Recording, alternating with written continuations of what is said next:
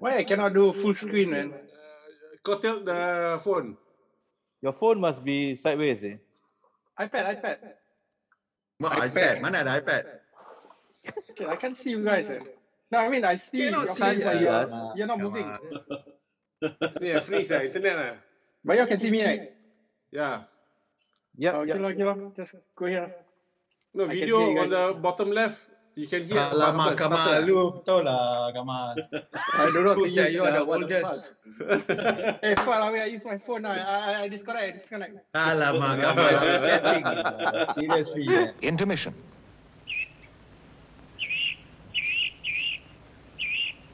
End of intermission. Kamal, let's see if Kamal can come. Can I? Yes. Can see me? Yeah. You can see me, eh? Okay. Yep. Okay.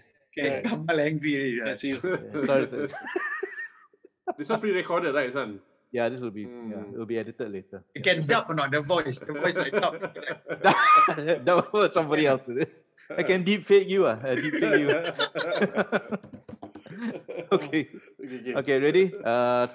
2, 1. Hi, and welcome to another fun episode of Lion City Rock, the only podcast about Singapore's pop music scene that you never knew you needed to know about until now.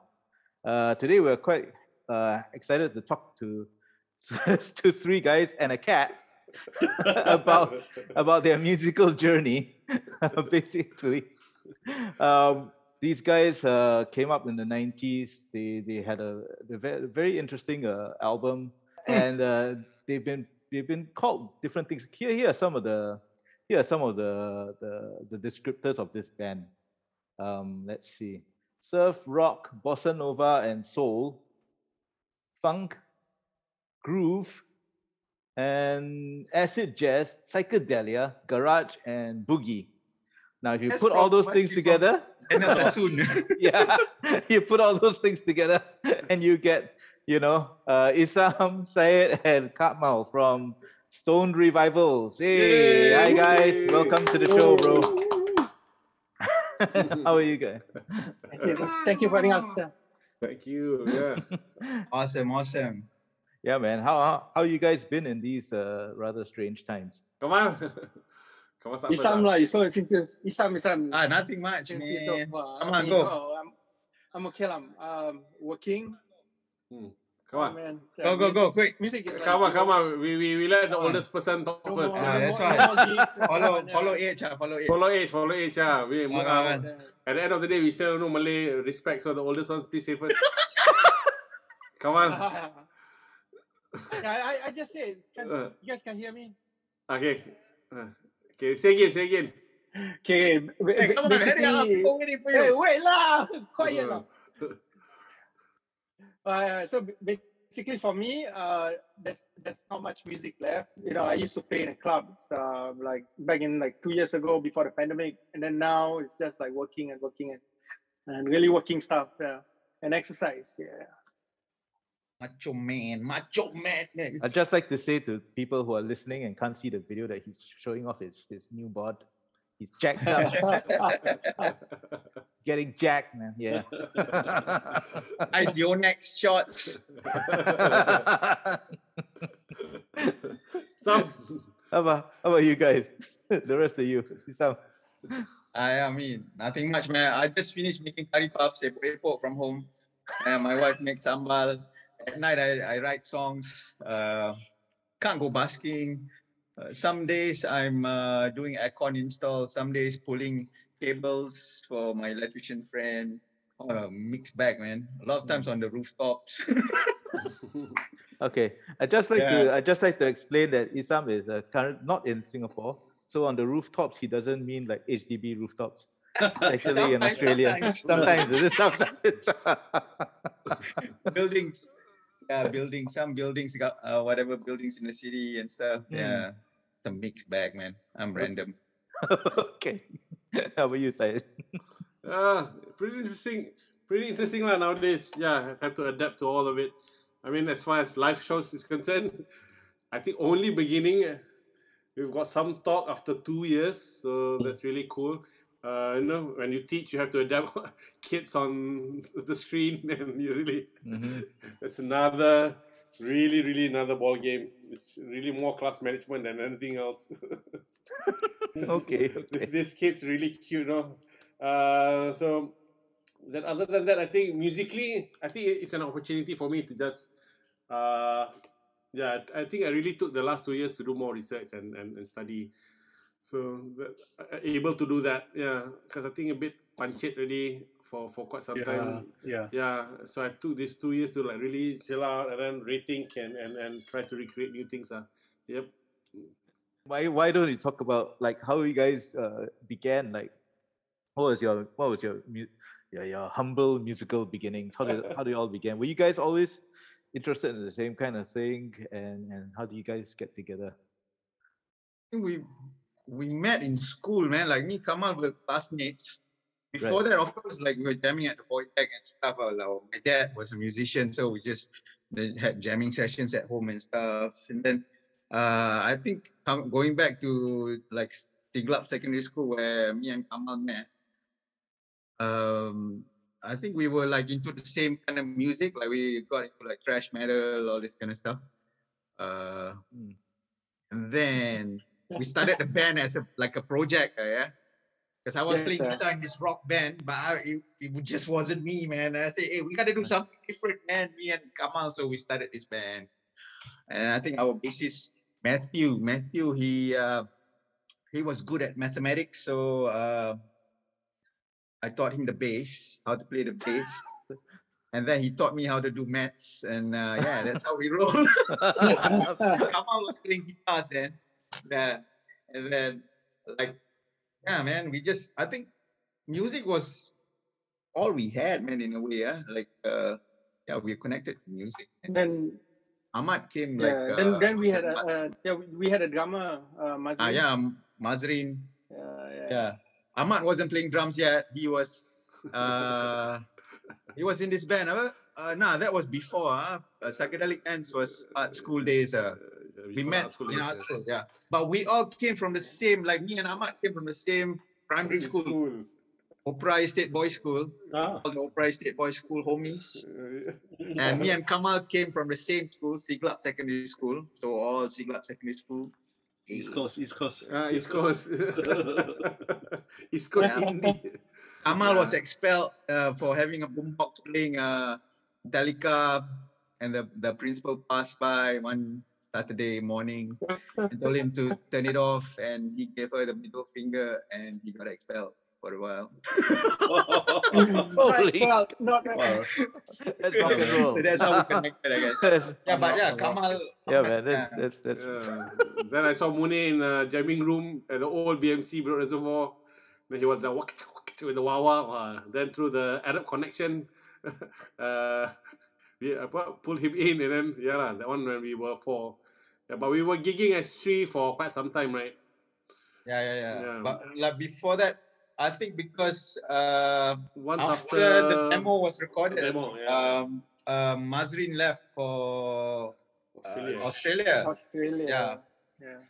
Strange coincidence, but yeah, he left for Australia, and then we didn't have a drummer, and Ahmad was sleeping in art school in his pink bell bottoms, and he said, "Hey, why don't we jam something?" And we had this keyboard and stuff, and he said, "Yeah, we kind of connected on that." And then we were looking for a drummer, and Ahmad joined in the gang, basically. Yeah, that's how the 3 of us connected. We wrote "Sister" together. I think that was the first song we wrote together, "Sister." And then some like Miami Vice kind of. We all loved watching those, those adult films. They had nice Wawa and stuff back then. So. VHS days, VHS days, that's all you had, man. No internet, nothing. Kamal was trouble in school, man. No. So how did the name come about? The name. There's a few versions. But there's one version. Okay. One is it's a combination of all the random stuff, man. Like I love, there was one CD shop called Revival CD in what's that place? Orchard Midpoint. No, Orchard Towers. No, Midpoint. Point Orchard. Midpoint Orchard. Midpoint. Yeah. Midpoint. Yeah, that was the place where we got CDs. But Amal was the one who was working, so he had money. So I always stole CDs from him or borrowed CDs, you know. But yeah, Revival CD was the favorite. Like you listen to John Peel, and then you went out hunting for the CDs, right? That's how it was. Yeah, school, yeah. And Revival CD was my favorite, so I had to have that band. Of course, we love Stone Roses, but then I saw this ad on the newspaper, and there was this pop band with a mullet hair and stuff. Like they played, there was early 90s pop, right? And they were called the Revival. So I thought, man, if they were the Revival, then we have to be the Stone Revivals then. So that was how it happened. Like that was, yeah, this guy had like, you know, the Portugal hair. Yeah. And this band was called the Revival. I still, I haven't checked out if they're still around, but they might sue me. But yeah, man. I have many other versions, but that was my version. Well, what do the other two have to say? I know. He got another version where he said he popped pills too much, and then he wake up his stone. That's his sub. Back then, said also I stone. So and then I got revived again.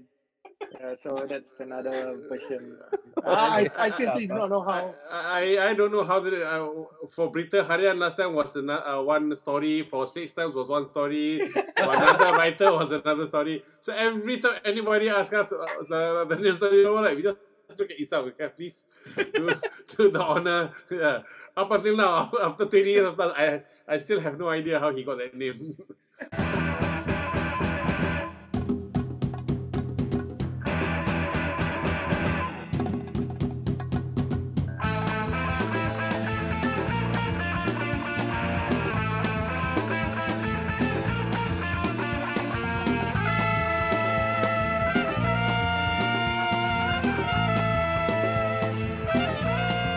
When you guys got together, I mean, obviously your sound is very eclectic in a way. You know, at that point in time, I don't think there was any band that sounded like what you guys were doing. I think the first time I saw you guys, so was like totally different. It's so unlike what everything else was happening. You know, at the gig, right? You know, you expect certain things, then you see you guys coming up. Was that a thing that you guys purposely said, okay, we're gonna just do it like this. We don't want to play like what the other guys are doing. Yeah, like for myself, right? Because growing up, I was exposed to music since birth, I guess, and because my uncle said this collection of records, they all rockers. My uncle, all the rockers, yeah, like indie rockers and stuff, classic rock. So I had that growing up. And then my dad was a 60s musician, and he always had musicians coming to the house jamming. You know, we were like small. We live in Tai Chi, man, like Void Deck. Wow. Not in the Void Deck itself, but like a square.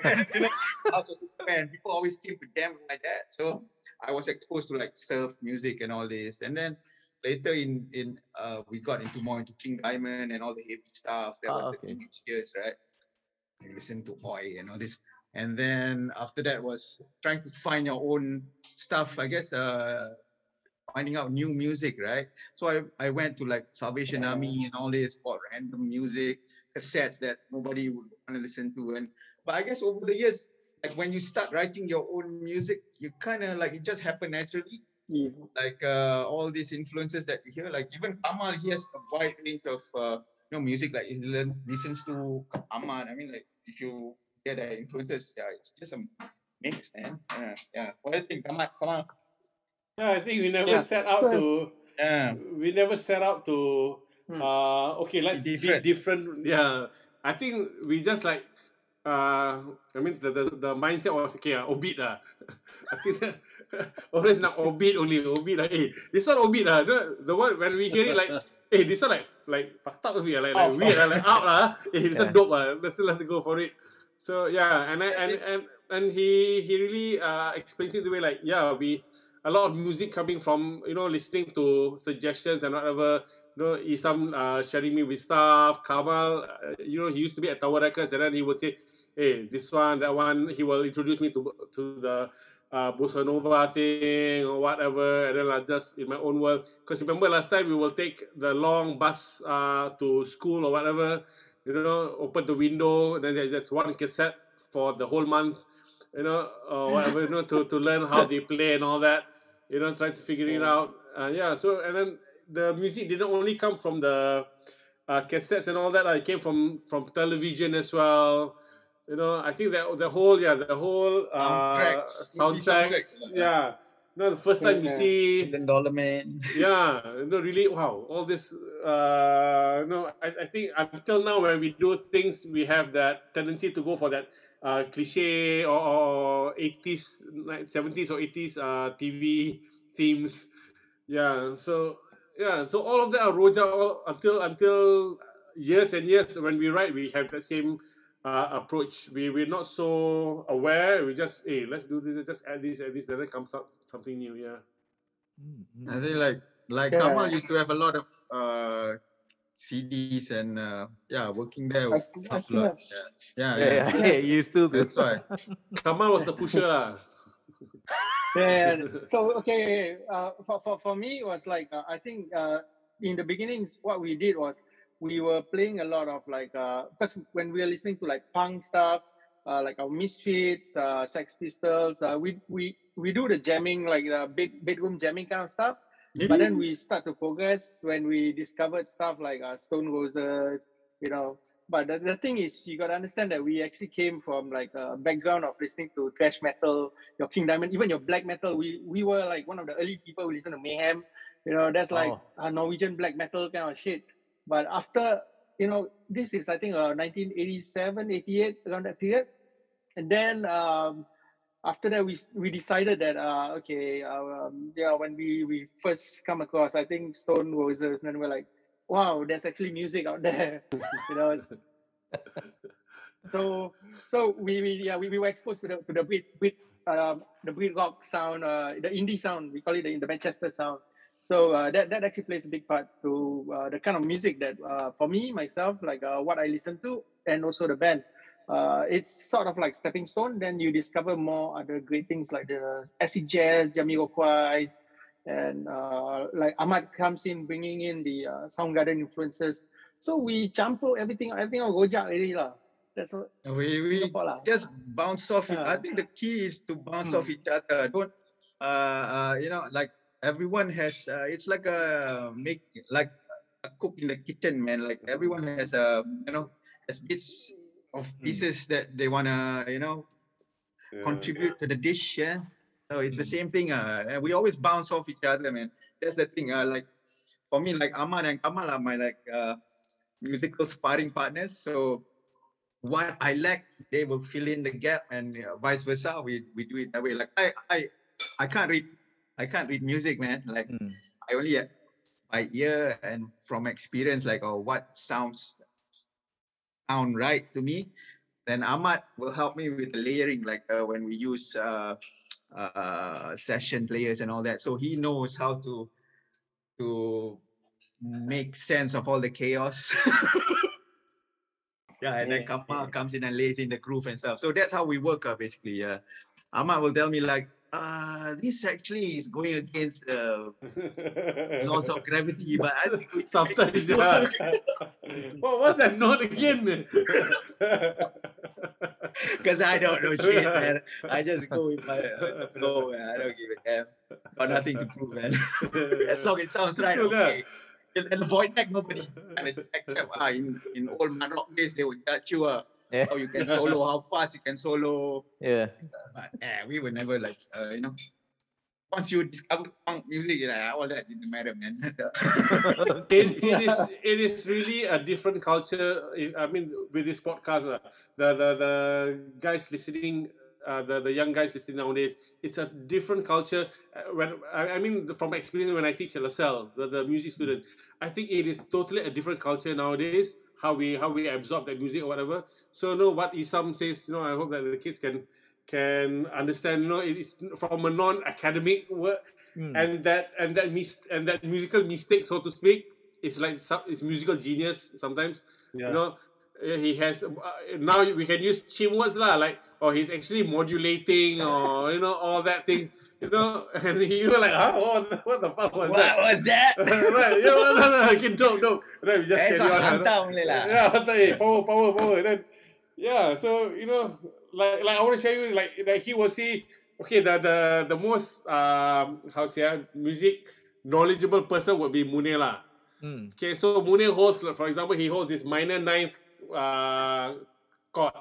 And then me and Issam, then we will see. You know, he goes at that and he plays that. And then Issam will come up with a song with no other shape except for that shape. Okay. Across the fretboard. You know, and it's 6/8. It is 6/8. Okay, so then, okay. I'm going to write this down before because we play. So lately also we play like, we have to learn our own songs for gigs because we cannot remember much, so we have to write it down. Yeah, but those kind of things happen, and I always enjoy and appreciate those moments. Those musical moments. Yeah. Wow. I mean, I think what it's interesting when you say that, because also one thing I got from first seeing you guys perform on stage is this. It's literally just like on stage, you guys look like, you know, you're actually having fun. I'm not saying that the rest of us weren't having fun. I'm just saying that. I find in a life situation, I mean, the most thing is just you let loose, and then you go, and then you just, you know, feed off each other, like what you're saying, like, and then all these ideas bounce, and halfway through, somebody can just change it up, and everybody will just get clued in on that. You know what I mean? And that was what I gathered from watching you guys back then. You know, like, were you even like nervous? Because you guys look super confident on stage. Oh yeah, we were nervous. Sure, the first ever one was like, where was it, Kamal? Sentosa, is that? Substation. Oh, Sentosa, yeah. Sentosa. Clash of the Bands. Clash of the Bands. No, not Clash of the Bands. It was the leftovers from there was a stage there. And then the stage was still there. So they say, hey, why don't we get bands to play there? And then we were jamming at Razi M Studios. And then they offered us, hey, you guys want to play at Sentosa? So we say, yeah, man. Oh, yeah. And all the guitars were tuned differently because we didn't have a tuner. We were playing to a crowd of a bunch of like older mud rockers, you know. So, and we were like playing indie music, but we were bad, man. We were like, and then after that, I think we went through the back door, the back exit, right? And then we said, fuck, do we really want to do this or we just want to give up? And I remember that Mazrin saying, our drummer Mazrin said, "Oh man, we just gotta do it, man. This is our first gig." That bit I remember, man, and that was traumatizing, man. Yeah, I think was Malik from what band is Malik from? Malik from black metal band called Asaha. Yeah, it was a random mix, man. The band Malik from Asaha was on guitar. Ahmad was on guitar. You were on guitar, Kamal. I was on bass or guitar? I was bass then. Bass, huh? You already bass. It was random, man, that one. Yeah, and then, you know how I tuned the guitar? I used to be like, I listened to The Resurrection. I Am The Resurrection. Stone Roses. Stone Roses, that was how I tuned my guitar. By the time I got to the gig, the tune lari. Yeah, man, those were days. But over time, we gel, like we feed off each other. Like growing up, I guess, you learn to crawl, you know, same thing. And then we become family, man. And that's how we always viewed music as like a family, like the band. And it's like therapy. For me, it's like therapy because every time I sing or play reminds me of my dad, like growing up, you know, and how he got me into music and stuff. And we all bonded. I guess we all have like awesome family backgrounds, you know, good family, and that plays a big part as well. And music tells everything together, man. When you're on stage, I think, I don't know. I think the NAFA years when I joined you guys, those NAFA years especially, it was really good. It was really dope because three of us, and like you say, we were always tuned relative to one person. So it was just the fifth fret. So that day we might be in E, we might be in E flat, we might be on F. But as long as relatively everybody's in tune. It's jazz. Yeah. Jazz. Yeah. So that's one. And then we love to from the demo, the songs used to be like 10 minutes long. We will improvise, minutes after that. So yeah, so there was never a set thing, huh? It never set. We say, hey, okay, this song's gonna go like a song like Shoe. We'll be like, okay. And we look at each other when we're gonna stop this song. Yeah. So it's really like a way, really like I don't know, it's shoegazing or don't know down soft. So they go up again, then they go up again. So it depends. Like early years, we jam a lot with at the Void Deck or my room or Kamal's place. Kamal lived in Marine Parade, so after school meeting at the Void Deck there, and then we go to the East Coast, listen on the boombox and just jamming and kapok Congress. My guitar was Congress, and those guys. Actually, this was the period when Oddfellas So Happy came out. Yeah. So, wow, that's like really blew us out. We're like, oh shit, man, Oddfellas. We had the boombox, right, Kamal? Boombox, we played. Yeah, and then we were covering those songs at the beach. Yeah, that's true. Yeah. Wow. I remember it was very inspiring. Was that watching Stomping Ground at Payalipasisi for me was like, was it? I was like, oh, that's it, man. You found your tribe in a way. Okay. And then later years, that was when I was in secondary school. I still remember that one. Payalipasisi, Stomping Ground, Opposition Party, Mind Rape Protestants, the bands. Right. And I still remember, we all like school kids, man, and I think rental was, I think they overshot the time, so Opposition Party wanted to play, but they couldn't. So I think our boy brought out a hat or something to get donation. Oh, really? We all got the money, man. So end up OP didn't get to play. They were so pissed off. True, Akama say Oddfellas. Yeah, we blasted that song and. At the East Coast McDonald's, was it? Yeah. Yeah. Wow. Everybody look at us and what the hell you guys play, man?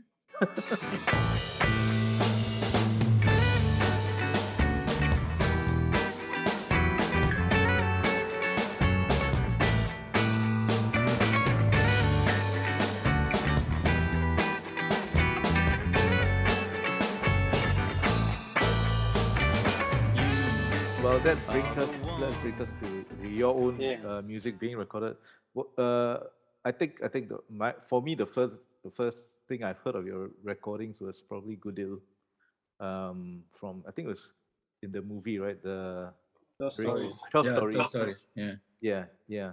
So before that was Nipot Man, the Teenage Queen. Yeah. Right. Yeah. Eric Koo. Eric Koo supported a lot of put in a lot of local music. Yeah. And the soundtrack's cool, man. I mean, what was that like for you? I mean, you had done you had done demos and all that before that, right? Yeah. So what was it like going in to record, for these soundtracks? Was that your first recordings? That was before the album. No. I think for Teenage Queen on Me Pop Man was when Joe Ng funded our demo. Yeah, Joe Ng was the guy who funded the demo. Our first demo, and then he, I think, passed it on to Eric Koo, I think, Right, I think, I think that was the case. And then for Goodill, I think it was they had left. Damien Sin was the late time. Damien Sin was too drunk, couldn't get into the studio. So Wati called us and said, "Hey, Damien Sin just bailed out on his session. You guys want to record?" So that was how Goodill happened, man. Yeah, so we took over his session because he couldn't get up from bed. I think. And we recorded. First was a demo version, Come on, I think it was a demo version.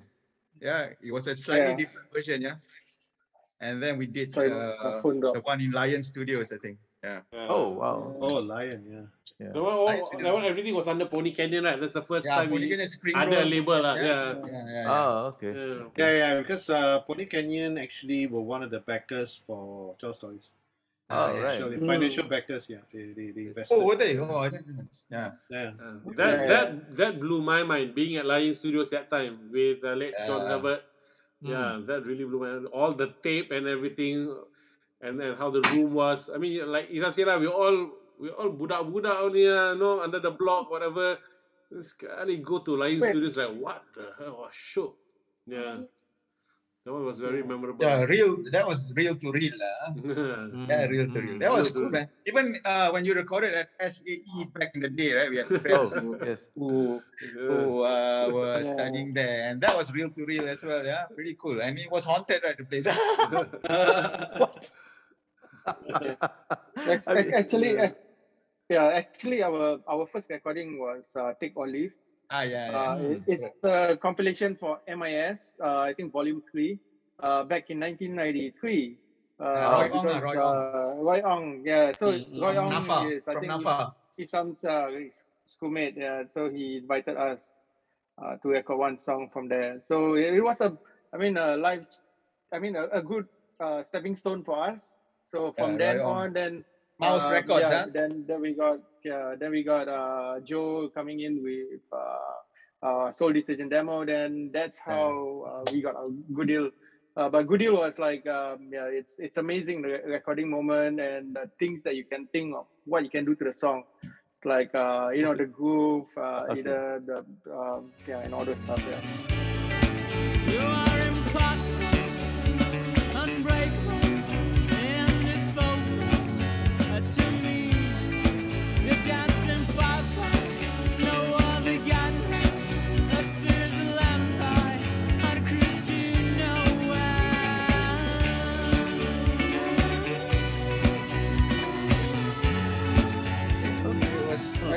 An eye-opener because, as kids, bloody clueless, man. Going from recording at TNT, from the Void Deck to TNT, and then at least it happened in stages. 5 years of Void Deck, and then after that TNT, and then Lion Studios, and then from there it was like slowly you learn to. That's one more. We went to Form Studios. Flash After Use. I rented the guitar from somewhere, Gibson guitar, I think. Flash After Use wasn't at Lion Studio? We didn't get there. Form. It was Form. Because I was waiting for to be kicked off to my unit. Studio. I just finished my medic course, and I was the longest at the up, and I was waiting for a week, and nobody picked me up. when we were recording, I took leave. I told my auntie, I say, or the madam, I say, madam, I got to do some recording. Give me a few days off, man. Nobody's picking me up, man, from the up. So we went in and recorded. Okay. You sure you're gonna come back? Yeah. If not, then you become. Then you join my band, AWOL. Yeah.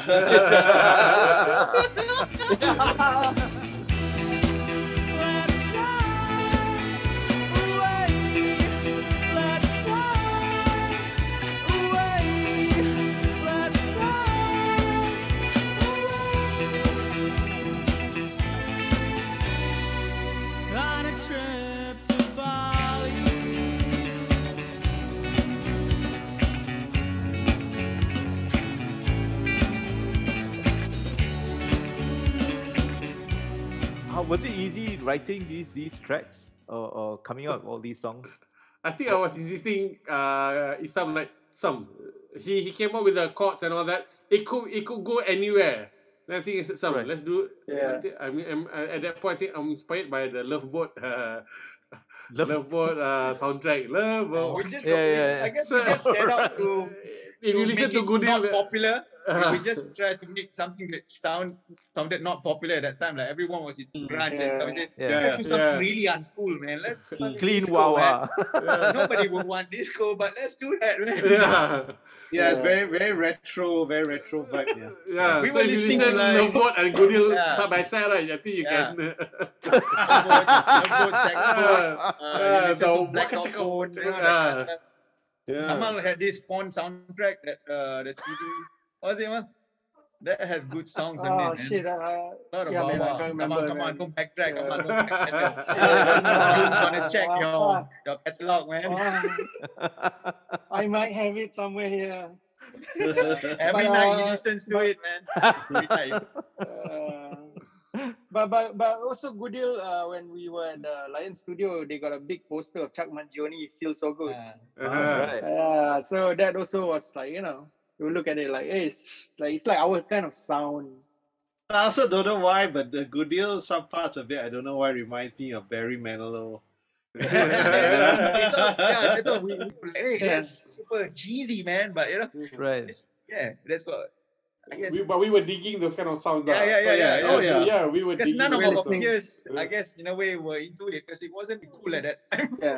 You know, I remember when I first heard it, I mean, it blew my mind, to be honest. I'm like, this can't be a Singapore band, right? Yeah, it's true. I didn't think it was you guys at first. I thought it was a UK band or something, man. Yeah. For sure. I said it must be a UK band. What the fuck? Okay, but that period, the song that I love was what is that? Sugarflies. They had this like Hokkien pop kind of song they did, like the Hungry Ghost style. Because I used to play Hungry Ghost festivals with my dad. Like I used to play bass when I was a kid, and that song I forgot. It was like kind of a hit for them, right? Sugarflies. It sounds like a Hungry Ghost festival song, man. I forgot what it's called. Is it What About? It's a Gatai song. So I was like, wow, that's a cool song, man. Once you started doing all these tracks and stuff, how long was it, or when did I need to read out the whole entire name of your title? It's just Golden Love Songs from the Evil Island of the Handsome Tropical Cannibals. So how did that come about? It's just, I think we just got out from the label and we were independent. And we were like, we met Ovid. Ovid. Was it through an ad? No. Is it? Yeah, it was an article in the paper talking about us have no album and so on, and getting to the end of a contract. And then it was a straight-time article. Then I think Ovid called our manager. Manager was Thomas, so he called him. Then I think he says he was looking for a band to like collaborate, record stuff lah. That's how they get in touch with us. So he had his own home studio. In Siglap. Literally operated really well for us. We walked home at 2 a.m. Went Simpang Bedok to drink coffee. I think that album, right? After I think we were quite disillusioned with the whole Pony Canyon thing, No Doubt or whatever, the whole thing. Then we had so much songs that we just wrote a lot of those songs, and we didn't know, it wasn't one style, it was all rojak. Was very interesting, and then just that let's get into that studio and then let's put it into an album lah. All this rojak. There was no, basically when we recorded that there was no rules, pretty much like Ashiti would come in with a sample and he said, I got this in Sungai Road, man. And we just laid it down, and that became the French shampoo, and all that kind of stuff. So it was just random, man. That one. And Ovid was scratching his head. He didn't know what was going on. But he played along with us because he never stopped us from anything. He was older than us. But I think at the back of his mind, he must say, "These kids are crazy, man. What did I get myself into?" But yeah, that the title would come from a watching my favorite show, Cannibal Holocaust, that was inspired by that. The Evil Island of the Handsome Tropical Cannibals, that would be a reference to Singapore, actually. Everybody's each other, you know? Yeah. Cannibal Holocaust alive, is a man. Soundtrack, man. Cannibal Holocaust is a great soundtrack. Yeah, man. Oh, that's my favorite, man. Oh, we watched so many of those awesome films that I hope my son don't watch them. I do not like. Black cat on the moon, super spy on glue, maniac intruder. I wish that you could be with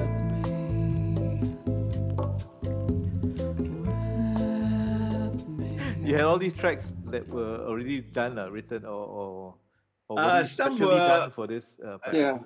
Yeah, written along the way. We used to jam every week, right? Yeah. We were really tight, man. Like, I think, like our relationship, like, not like we were, you know, we were like family, man. We saw each other more than our families. I think. Yeah.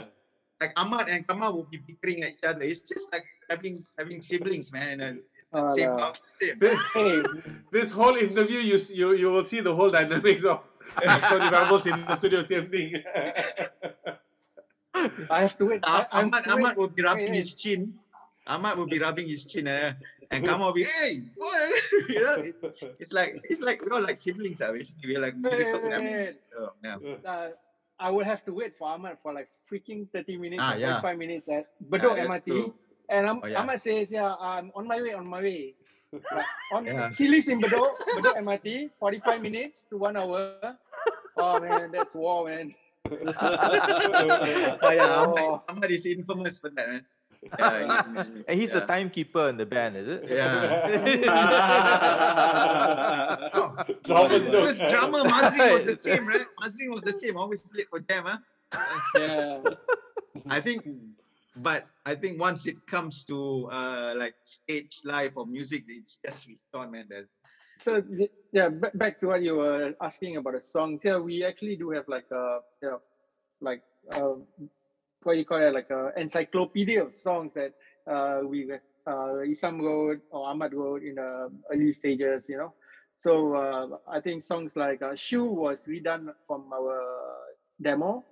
So, so we do it in another kind of way. Now we have like people playing didgeridoo and all those stuff, percussion. So it enhances the song. Because the first demo was written where before Ahmad came. Soul Detergent was written before Ahmad joined the band. Yeah. Ahmad joined 95 onwards. Just after. When Ahmad came, he added other things on top of that. So that's how we work, like doing Photoshop, I guess. Like, you know, you do layers and then you just try and get better or what sounds right. But yeah, it's true. That everybody had a love song. Yeah. Like Issam says, I think the album was very personal for all of us. So the lyrics and all that. Each of us had a song that was talking about what we went through at that time. Yeah, so Venus with Braces was about someone very close. Mr. Moon's Confusion Roof was because of someone very close. So each of them had a story during that time. I wrote the song Over for Kamal, actually. I don't know if he knows that, but the song Over was based on Kamal's relationship, actually. You guys can listen to the lyrics. That was written for Kamal. I wrote that for Kamal. I'm over. From what was Flash After Use? Flash After Use. That was written for Kamal, man. She was delighted when everything was smooth.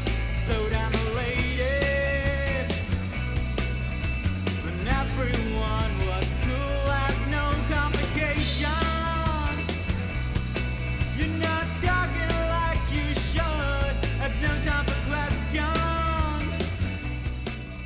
So one song per what's your song, Syed?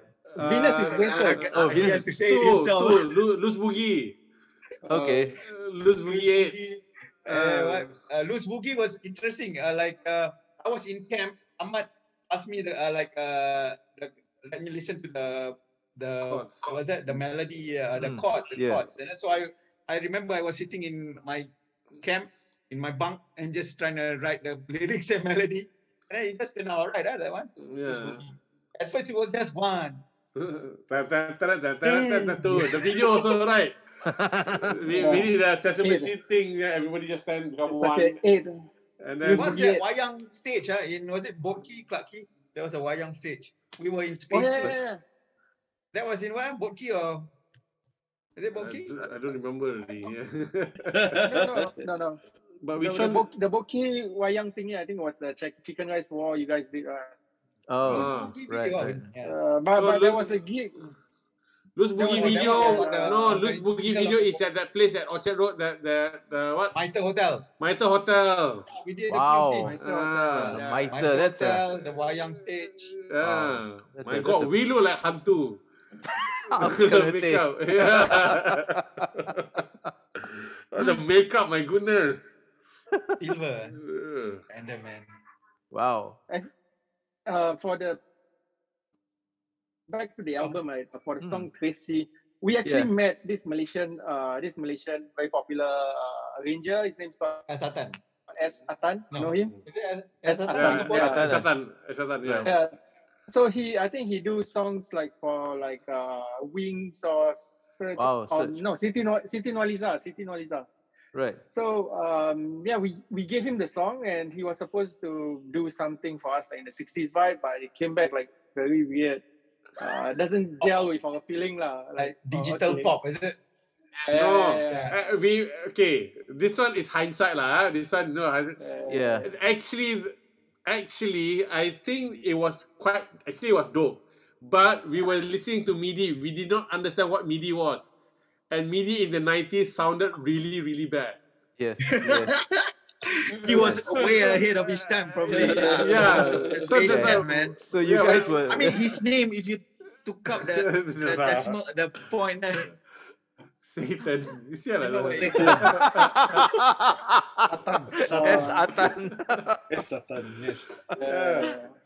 the devil in disguise, man. It took me more than a decade to realize. Actually, it sounded digital because it was those 90s MIDI sounds. Yeah. I think he was just ahead of his time, man. Yeah. Without him knowing. So we didn't understand. It comes full circle. Yeah, we don't know what this is, man. Yeah. I got the part in a dream. That was part where we all sang together. So I was trying to find something, to like a melody or backup melody for the guys to sing together, and then I got a dream, and everyone was like dressed as Piramli, singing bomb. So next day we went to the studio, and then I said, hey, let's do this.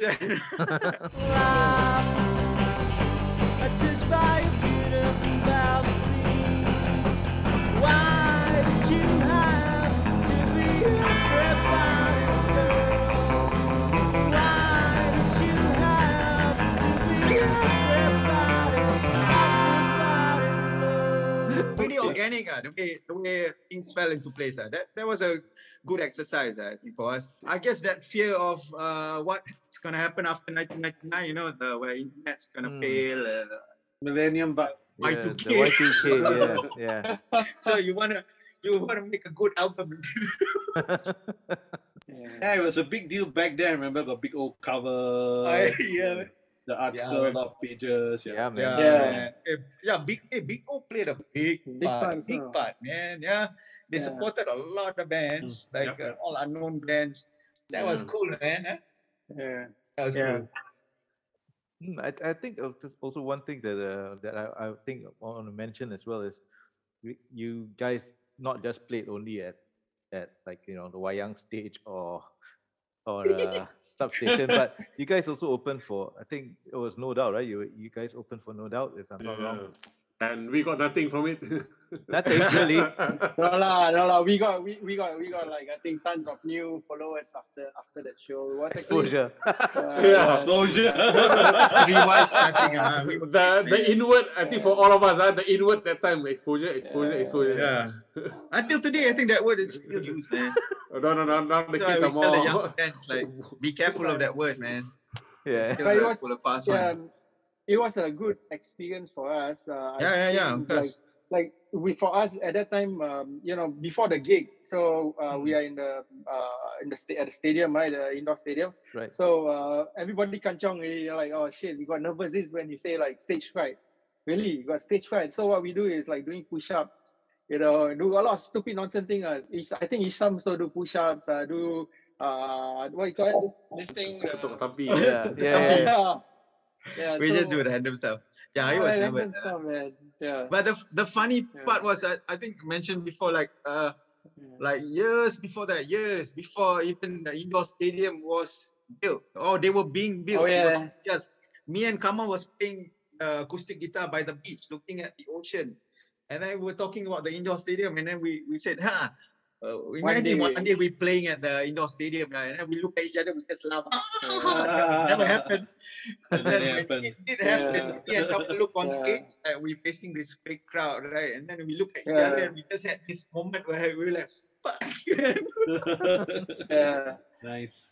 I guess as kids, important is like, for me, personally, is you have to believe in yourself and don't stop dreaming, man. As cheesy as it sounds, but you gotta, you gotta dream, man. If you stop dreaming, that's it. You wake up and it's this shitty reality that it's you in place. And you can, you can do anything, man. Right? As long as you believe in yourself, you dream. Yeah. I just want to ask Chris. You guys played at indoor stadium, so right? Oh yeah, we did. It was for Bryan Adams' New Year's Eve. Bryan Adams. New Year's Eve concert. Well, I think it was like 10,000 people there, all telling you to F off the stage. Like, we gotta see Bryan. Who the fuck are you guys? God damn. I think that's a shared experience for a lot of local bands opening. Yeah, that's true. Like we there was food backstage, and then they were telling us like, guys, there's food, man, come and eat. Yeah. And then we went to the buffet, and then somebody came along and said, "Oh, sorry guys, this is for the band, not you guys." Yeah. That happened to us as well. I mean, we didn't see Bryan at all, but the rest of the band were really cool. That's also, did you see? Tina Turner? No, she wasn't around. We also didn't see No Doubt, right? Oh no. Ours was the drummer. No Doubt's drummer was there having his dinner, and then he actually invited us. It's only then those people say, "Oh, sorry, this is not for you guys." Oh wow! But he was so nice to come out and talk to us. I think. Yeah. We never see Gwen. Yeah. Next day I book in camp and go to the jungle. Bloody hell. Really? Wow, okay. Yeah, man. I mean, like Kevin, you like yourself, you went through like different phases when like we didn't go through, like we were kids, man, in the 70s, but yourself, you were slightly much older, dude. In the 70s you were in your teens. I mean, when I was a teenager, we were basically playing in school concerts. Yeah. So there are quite a few school bands. We all just did covers only. There was no original scene back then. In the 70s. Like what set you out to do originals? Like for yourself. For me, it's actually because of my friend of mine who was in my first band. Yeah. Right. So we were basically huge Beatles fans. So this is like maybe 75, 76 lah. Whoa. Man, I was like 2 years old, man. So then this guy comes over, and then he said, "Hey, why don't you hear something?" Then he plays the song. I just wrote this song. And I remember I was like, I'm fucking jealous, I was like, what the fuck? How come he can write a song? And I couldn't sleep the whole night until I wrote a song. A horrible song, but it was still the first song I ever heard. Yeah. Oh man, that's awesome, man. Yeah, because I'm always curious. Like my dad was from the 60s, right? Mm. So it's a different scene, and then halfway to the 70s, he was gonna be the vocalist of Black Dog Bone before they were formed. Oh. Okay. Like he was a good singer, and so the manager saw him singing, and they say, "Hey, Saleh, I set up this studio. My son has this band. They don't have a singer, so you want to come and sing? Set up, just come and sing." And then my dad had his own band, right? Mm. And his bandmates told him, "Hey, Saleh, don't do it, man. If you do it, what happens to the rest of us?" So this fella, the manager, was knocking on the door. My mom in Pearson. For like I think a week straight, asking him to go recording. My dad hid under the bed. He was bros before.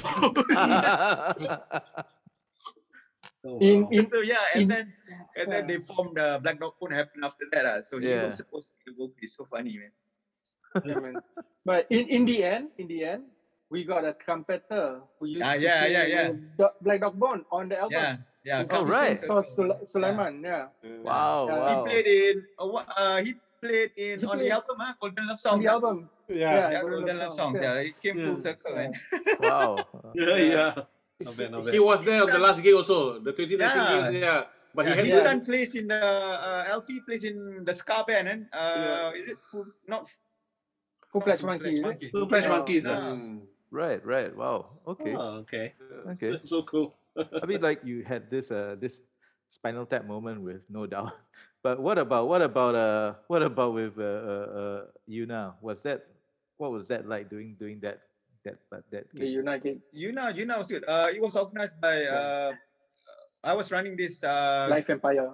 Yeah, Life Empire. I was running this cafe in Melbourne, Satay Bar, and my business partner was this old friend of mine from Army days, and he played in gigs before and stuff like that. He has known bands back then. His name was Rudy, and so he organizes all these big concerts and stuff. And he said, "Hey, you guys want to play?" Because he was a fan of our band as well. And he said, "Yeah, Yuna's coming." So he offered us the slot to open for her and stuff. And yeah, that was really well done. Like it was the sound was good, you know, and we had a good vibe. Yeah, that was a good vibe. Yeah, and the same company Rudy brought in Fall Out Boy. So Rudy was asking if I knew any band from Melbourne. So I contacted Sunny from Botfax. So I got Sunny to link up with Rudy, and so Sunny opened for Fall Out Boy, I think. Yeah.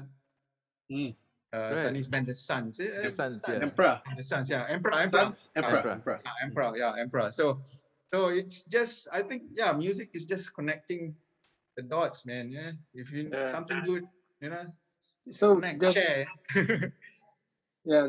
Just now the part about opening for Yuna. So we sort of like get a good bunch of musicians. So I think most of them is Ahmad's arrangement. So Ahmad's got like a lot of young staff, young players come in and play with us, and I think we start like expand the whole music style and playing all those like complicated songs that is Issam and Ahmad wrote. Okay, like it's stressful. You saw me there, I'm freaking stressed, and I was going through this phase where you know, you go through phases, right? Songwriting, and sometimes. King Crimson moment comes to you like from your childhood, and then suddenly you write a song like King Crimson. You don't know, and you know, all these ideas bounce off, like they come in strange times in your life, and suddenly a riff from Dio like hits you in the face. And it was good, man. And then you want to put it in a song or a vibe, in that same vibe. No? So Kamal just sometimes it's too bad for him. He just have to follow the group. I do remember like watching you guys at a gig in National Museum. Oh, and it was like so many people on stage, man. I just remember like, fuck. you know what? You know, I got a story here. I was there so as a spectator audience. I didn't save them. What year was that? What year was that? I think this was Kerong plays keyboard, I think. 2000 something, 2006. Yeah, 6, 7, around there. Museum. Was it the night festival? I don't think so. No, but they had Great Spy also. Great Spy also played. This was fun. Yeah, I watched that show. I was like, I brought my wife, back then girlfriend, like, hey, check out this band. It's not my ex band. My ex. Oh, yeah, my ex band. It's my ex. Bringing your wife to see the ex.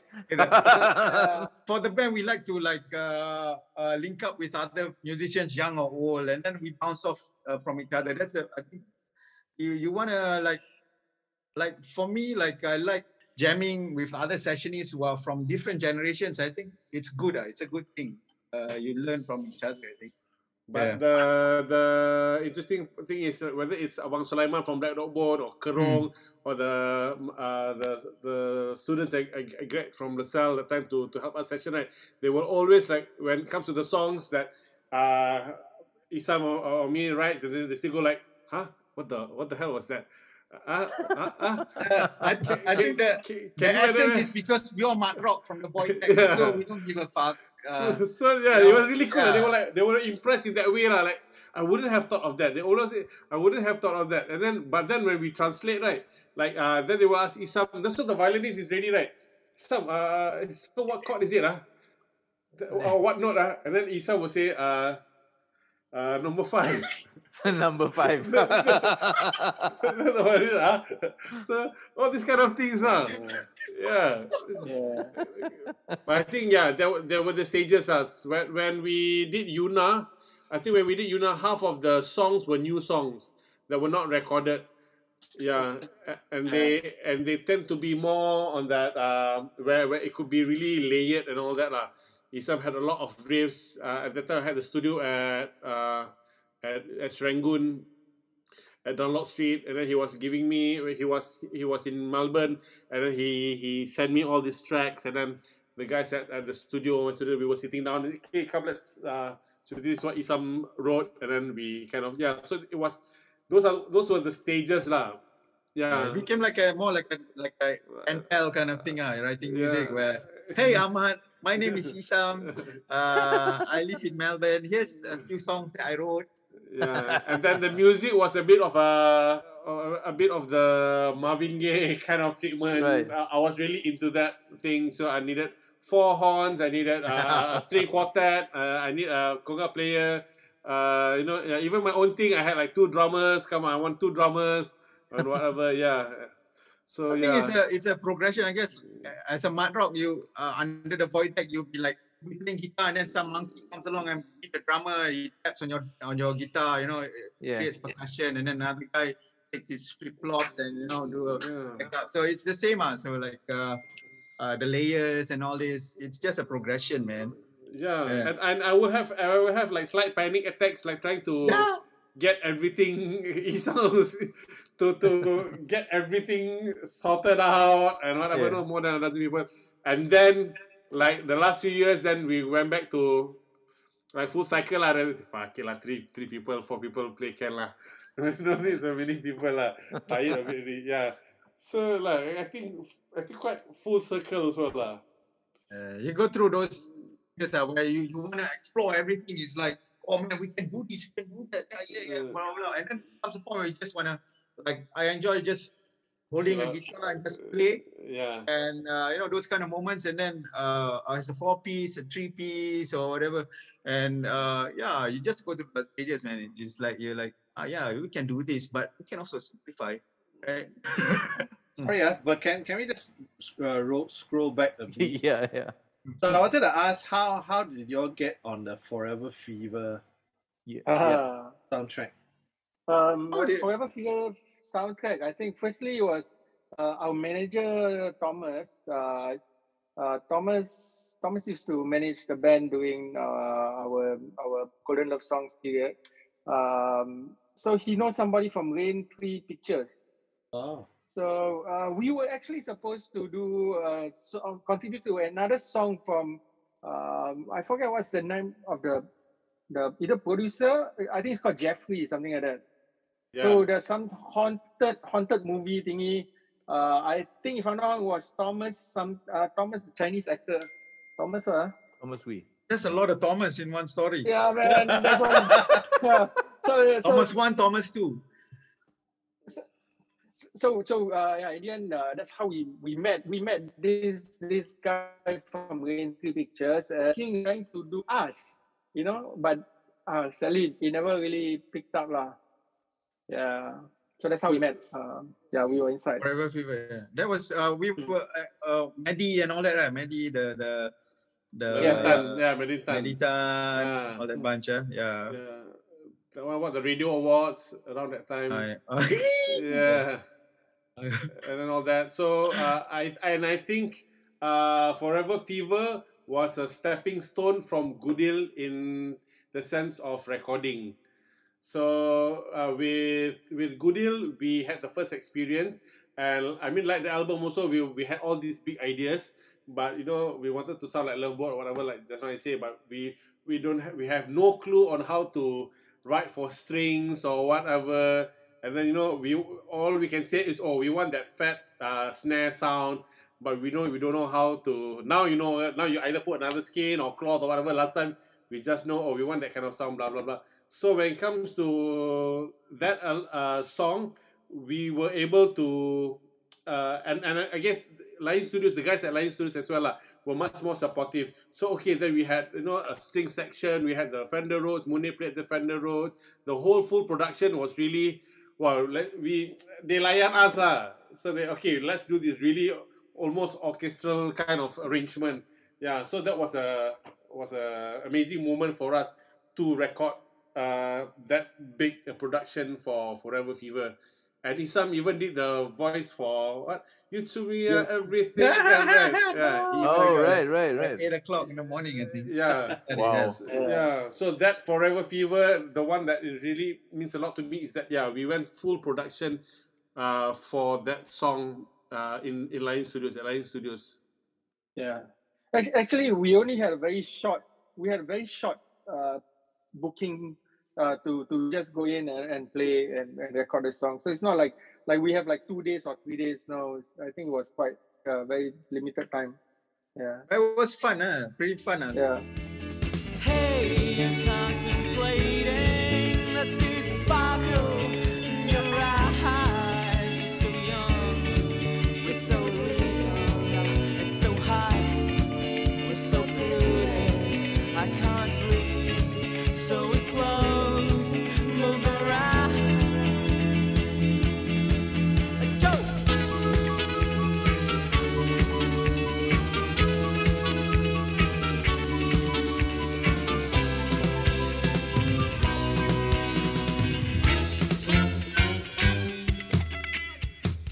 Who's that girl playing the cello? We all look at her. What, Joanna? Is it something? I forgot her name. Joanna. Oh, her name's called Joanne Chew. She's actually playing in New York now, I think. In a they call Les Zeppelin. Joan Chew. Yeah. Yeah. Joan. Yeah. Playing Les Zeppelin. Yeah. She's playing bass for Les Zeppelin. Yeah. So she was playing the cello. I forgot who was playing the violins. Her friend. Of course, you forget. Yeah. the flutist. Who's the flutist? Richard. Yeah. Richard. Mune on the roads, and then the wall. It's not Mune, it's Ali Jayan. Ali Jayan. Ali is classic name, man. But the whole deal about Forever Fever, I think it was Ahmad Skrensvig with Annabelle Francis. I see. Okay. Ahmad fell in love with that one, but she married the others. The other guy. No lah, this one was way before her. I think, what was the video? Vids. What was the show that she was hosting? Yeah, I think it was Vids. Yeah. That's Forever Fever. And then after that, the networking then went on to do other soundtracks. What was the show? Some TV show and all. So we ended up doing. We ended up doing. Chicken rice and all that. Yeah.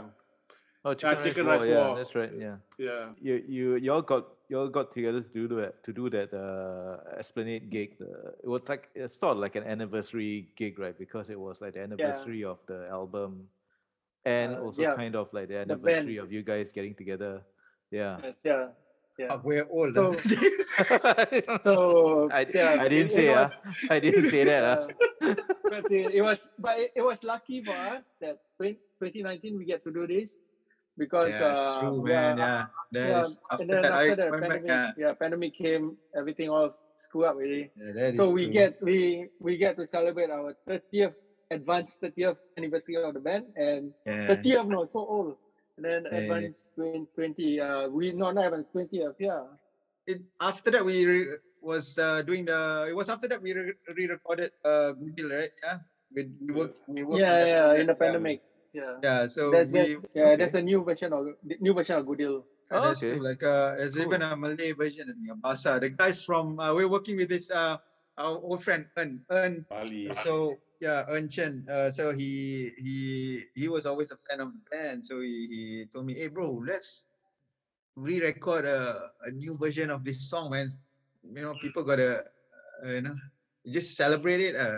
So I said, "Oh." So we did. So that was the start of Ovid, where we recorded from home. I recorded in my little corner here, bounced it back to Singapore, and then everybody got together and recorded their parts and stuff. Got no grand plans with it. We want to have fun, man.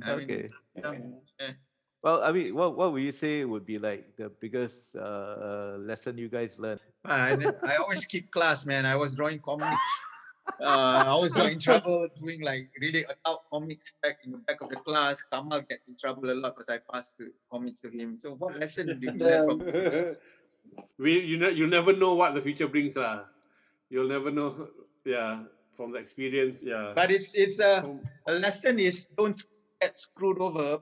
But I always tell the younger fans like always read between the lines, because you don't want to get screwed over. Because we went through that, and one good advice we got from, I forgot who it was from, man, but you sign with Compass, man. Like protect your song. Whoever you sign with, just protect your song. So you don't get screwed over by labels and stuff like that because you own your songs.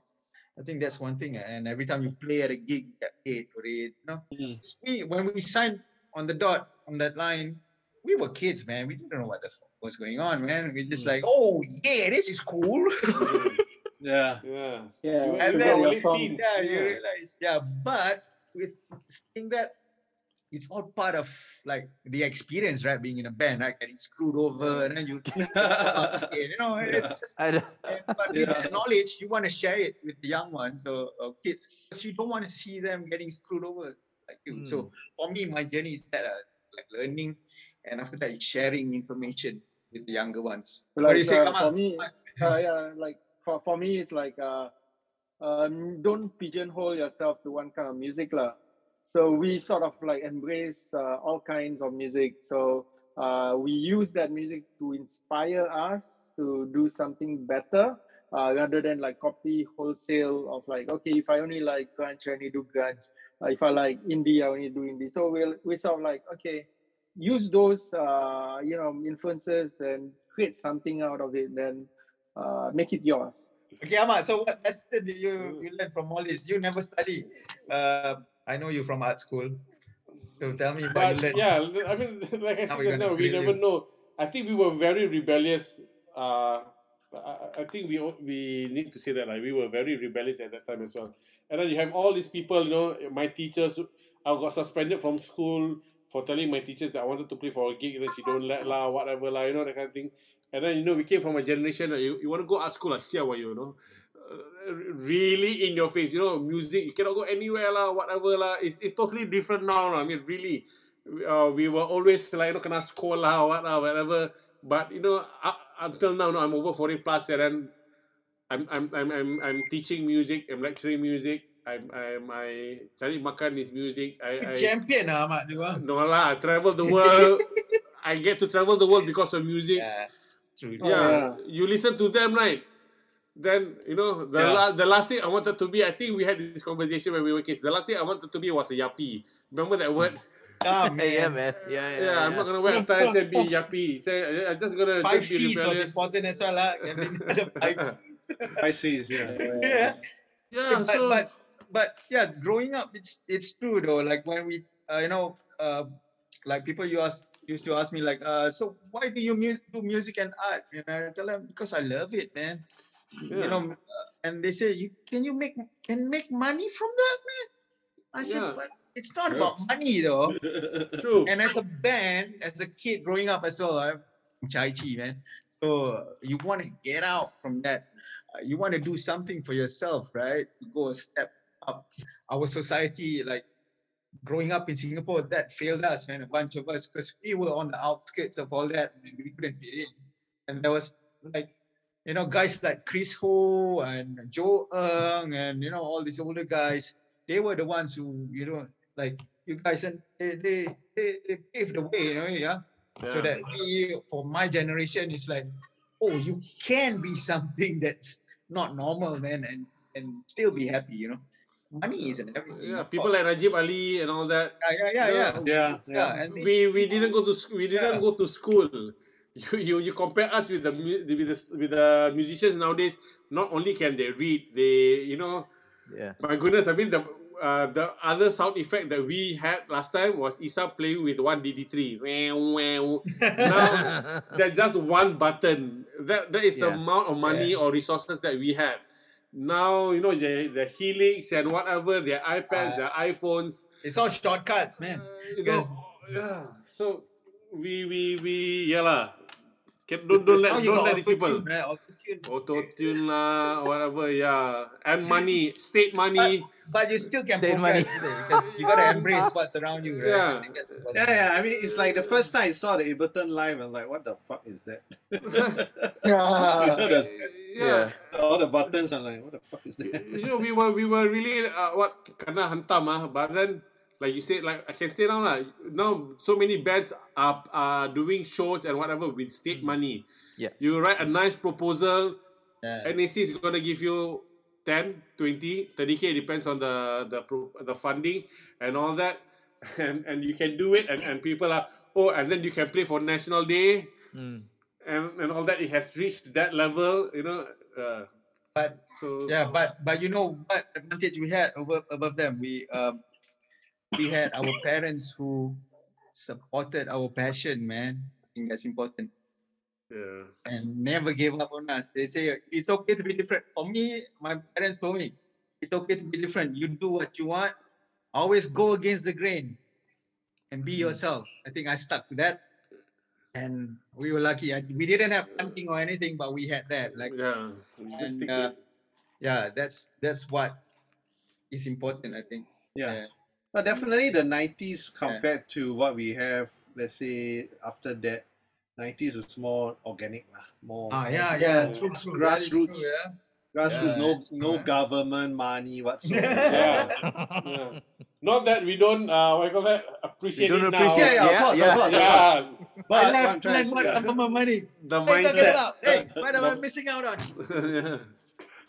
The mindset lah, the mindset. Yeah. Yeah, it was just done because, you know, I mean, for me personally, because like you know, I'm older than you guys. So hey, I was during the 80s and 70s, 80s I was in my 20s. So by the time the 90s I was in my 30s, right? Yeah. So but by the time when I discovered the scene and I was like, wow, I can do this now. So that's the most exciting thing. I didn't care about anything else. I only cared about the fact that, hey, I can do my music now. That's the only thing that mattered to me. You know? But the beauty now is that, like, home recording is the beauty of it, where you can pick exactly what you want, what's in your head. You can, like, of course, you have to learn the basics and stuff. But then, you can really mold something, man. Like, that's the beauty of it.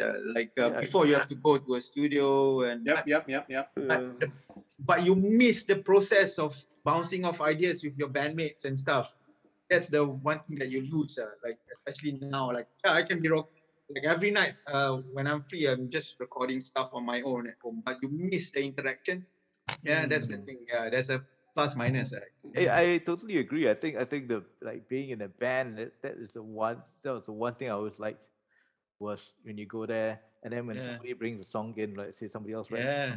Then you go there and you go, hey, what about this, right? And then you just try it in a different way. Maybe you just play it differently, change it. It creates magic. The magic that you can't explain, man. Like when I go busking out in the streets here on the bridge and stuff, and suddenly this someone waiting for the train comes and sits down and we sings and has the most beautiful voice I've ever heard, man, and then disappears. So I did this thing called makeshift magic band. It's made up of all strangers I meet on the streets. Like I have a sitar player who happens to be a Singaporean kid. He used to walk past in front of me every day, and then one day he comes to me and says, hey bro, where are you from? And I say, Singapore. Oh, I'm from Singapore too. And he plays the sitar, so we end up jamming on the pitch. Wow. You know? So it's that interaction, man, human interaction, huh? And it's what we miss, what we need, man. They need to open up. No, but anyway, I don't want to take up too much of your time, lah. So I'm just saying, no, but thanks a lot. You know, you guys. Thanks so much for agreeing to come to do this, man. Also, thanks for inviting us, man. It's been too long a while. It's been too long. But for those who are interested and they want to know more, where can they find you guys on the online? Where can they find you online? MySpace. That one is MySpace. It's still there, right? It's still there, right? You can, if you want to get more comfortable, you find us on Friendster. Friendster, we are more friendly there. Very chill. Kamal has all the links, lah. Kamal IRC chat. Kamal can. IRC chat.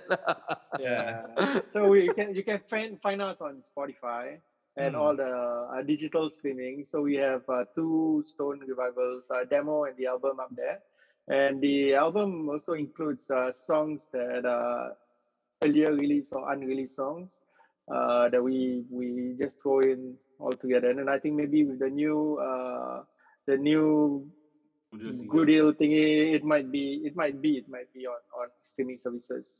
So you just Google YouTube Stone Revivals Kribo, Kribo.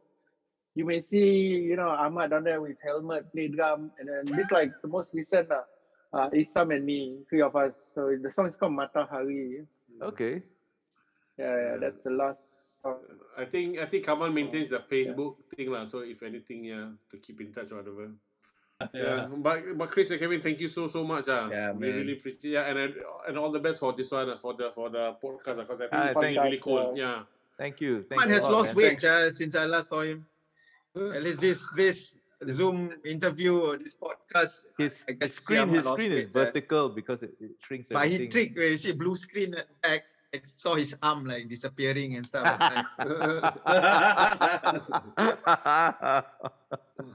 Okay, but yeah, thank you very much, man. Thank you, Thank you very much. See you. Bye. Ciao. Bye. Okay, bye. Wow, that was exactly as I thought it would go. Yeah, man. Yeah. They are so free flow. Yeah. Yeah, that was good. Good chat. Yeah, very good chat. Yeah. Yep, and that was yet another very interesting conversation with some of the people from our Singapore music scene. You'll get all of that and more on the Lion City Rock podcast. So if you like that one, please share with all your friends, follow us, subscribe on all the different channels and platforms where you get your podcasts. Comment. Yes, feedback, please feedback, drop us feedback. Do the feedback. You can also do it on Facebook with the Fast Colors page. That's where we hang out most of the time. Look for us on all the different socials. We will be there under the Fast Colors banner. That's FASTCOLORS. Yeah. Anything else, Kevin, that you want? No, I think that's about it. Just the promise of more to come. Yep. So with that, we're just going to say goodbye. Ciao. Bye.